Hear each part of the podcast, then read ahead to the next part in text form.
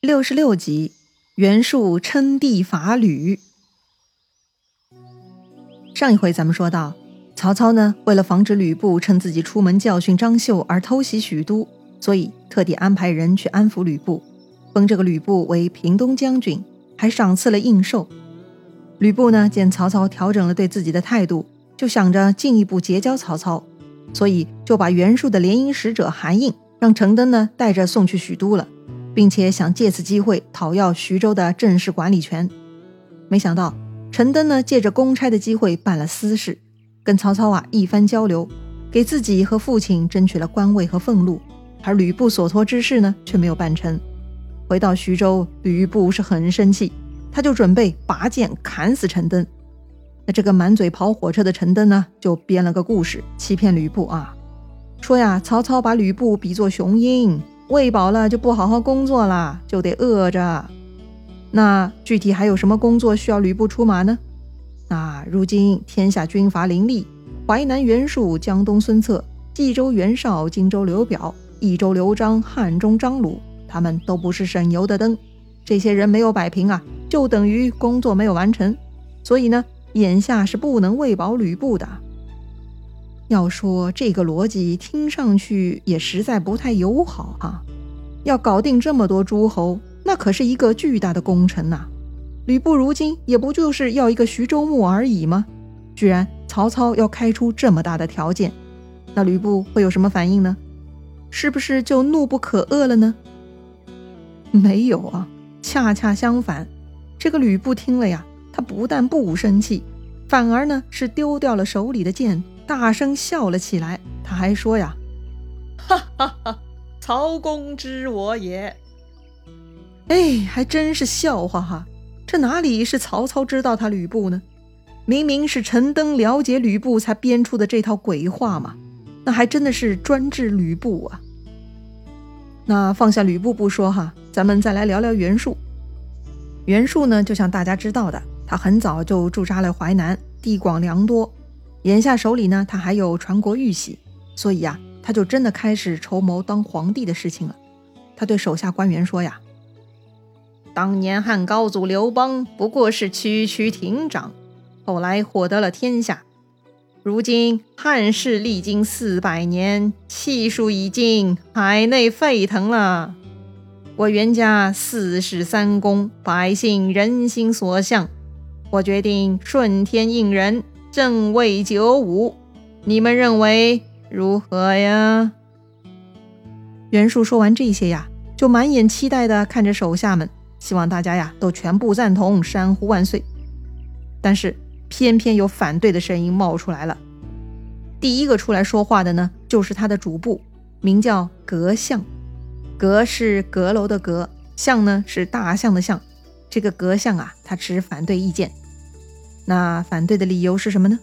他举了一个例子哈，说当年周文王的时候呢，已经获得了三分之二的天下了，但他呢都以大臣之礼侍奉殷商。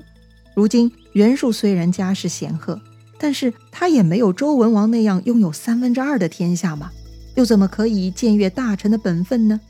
况且虽然汉室微弱，但毕竟不像殷商的纣王那样残暴啊，所以此时不能称帝夺位。这件事情啊，干不得。但袁术不买账啊，这什么破理论呢？这个周文王拥有三分之二国土，他不当老大，那是周公自己的事儿啊，谁说那就是做事的标准了？再说了，袁术认为他们袁姓出自于陈姓，就是尔东城哈。那个陈姓呢是舜帝的后代，所以他们姓袁的就是非常了不起的呀。此外，当时呢还流传一则谶言啊。啊，谶言就是预言了，也不知道是哪位大师传出来的，说呢，待汉者当涂高也。涂高是什么呢？这里的涂呢是涂料的涂，高是高矮的高，这两个字大家都认识哈。但这两个字凑在一块儿啥意思呢？也就是因为这是一个谶言，所以呢极其神秘，就是啊让你搞得稀里糊涂才显得了不起。当时的人对这个“屠高”两个字啊有很多不同的理解。那么之前李傕不是特别信任女巫吗？那个女巫呢就分析这两个字哈，说这个“屠”字啊也通路途的“途”，那路上高的东西是什么呢？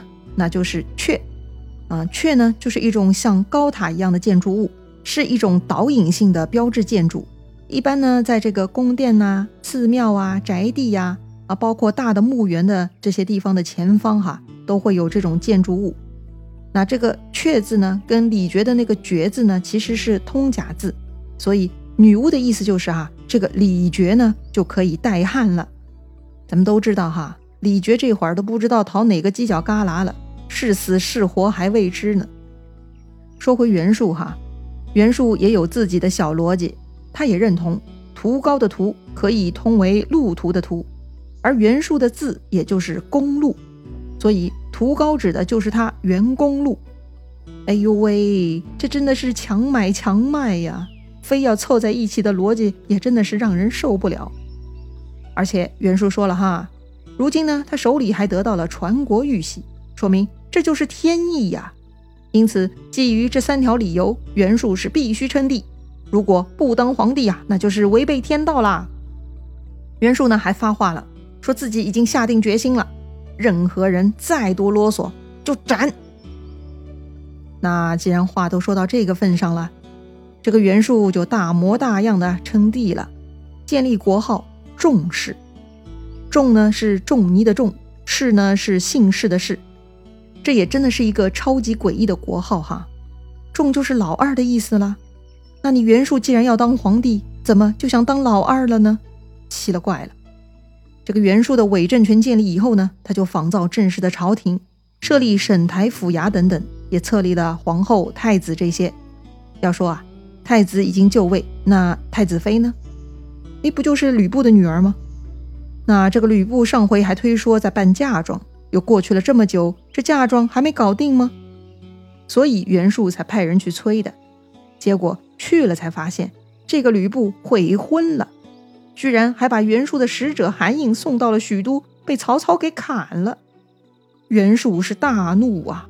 这个该死的吕布居然这么不给面子，不肯结亲也就罢了。居然还把韩印送去给曹操发落，意思是他吕布只认许都的皇帝，而不给自己这个皇帝面子喽。于是啊，这回袁术就加派人手啊，发兵二十万去攻打吕布。这次他是派张勋为大将，把二十万军马呢分成了七路。第一路张勋自己带，第二路呢由上将乔蕤带领，第三路呢由上将陈济带领，第四路领头的呢是副将雷伯。第五路领头的呢是副将陈兰，第六、第七路分别是降将韩先、杨凤带领。对了，就是之前一路护送皇帝辗转到洛阳的杨凤、韩先。后来呢，他们一起打曹操失利了哈，投靠了袁术。这七路人马呢，有专门的排兵布阵的。第一路张旭的人马领头，在最中间；第二、四、六路呢在左侧，三、五、七路呢在右侧。大概就是这样的一种双翼布局啊，浩浩荡荡开往徐州。那这么多人必须得有军粮保证呢，所以袁术就安排兖州刺史金尚为太尉，让他监督七路大军的钱粮。但是呢，这个金尚啊，居然不听话，不肯领命，他就被袁术给杀掉了。后来呢，他还是安排纪灵当机动部队啊，作为七路的接应。袁术自己呢，也亲自带兵三万。派这个李丰、梁刚、乐就为催进使，在后面呢驱动七路大军。要说啊，这个袁术的安排也是挺有意思的哈。前面七路大军的将领呢，他都训过话的，大家呢其实都会前进，但是袁术还是不放心啊，自己呢在最后要进一步的驱动，搞得呢跟个后驱车似的哈。果然呢，他这个安排很厉害啊。很快，第二路军乔蕤就拿下了小沛。第三路军陈济拿下了宜都，第四路军雷伯占领了琅琊，第五路军陈兰又攻取了碣石，第六军韩先攻下下邳，第七军杨凤夺下郡山。这个袁术啊，就像放出去七个葫芦兄弟一样啊，厉害的很。日行五十里，是一路劫掠，所到之处是攻无不克呀。待在徐州的吕布收到消息，他就慌了啊，没想到。自己投靠曹操，居然会惹出这么大的事情来，莫非真的是自己选错边、站错队了？吕布赶紧召集手下谋士来商议，所有人都到了啊。这个陈宫呢，就当着众人的面就说了：“徐州之祸，是陈规父子所招，为求自己的绝路，献媚朝廷，得罪了袁术。如此，这个祸事就转移到了吕将军这里。我看，只要斩了陈规父子，将他二人之头献给袁术，袁术大军就能退了。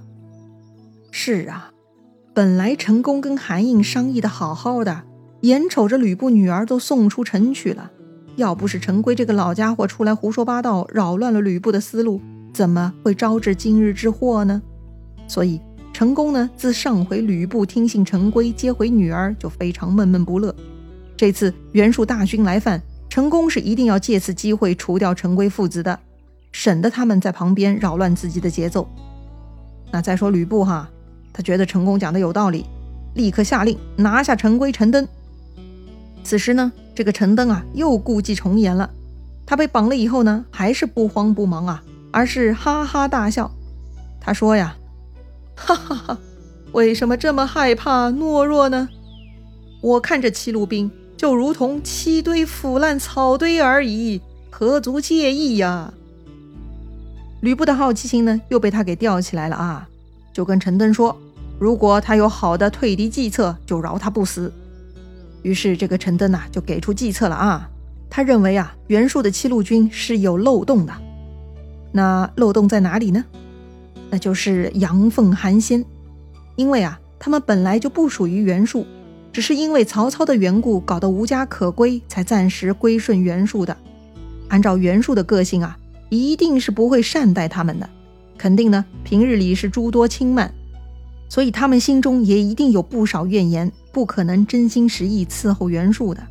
因此，我们可以联络他们作为内应。另外啊，这个刘备跟袁术也有仇。这回呢，可以再联合刘备作为外援，有了内应和外援，搞定袁术就不在话下了。吕布对这个陈登的计策呢，也是将信将疑。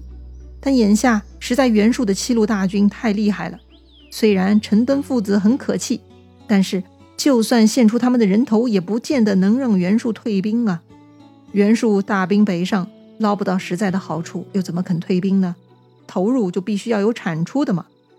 这个道理呢，吕布还是明白的，所以啊，不如搏一把。因此，吕布就让陈登亲自去操办联络杨凤、韩先的事情。陈登呢，就领命了，他就去下邳城见韩先了。那么，陈登能说服韩先吗？这回他是不是又在欺骗吕布呢？咱们下回再聊。如果你喜欢这个节目，记得关注主播哟。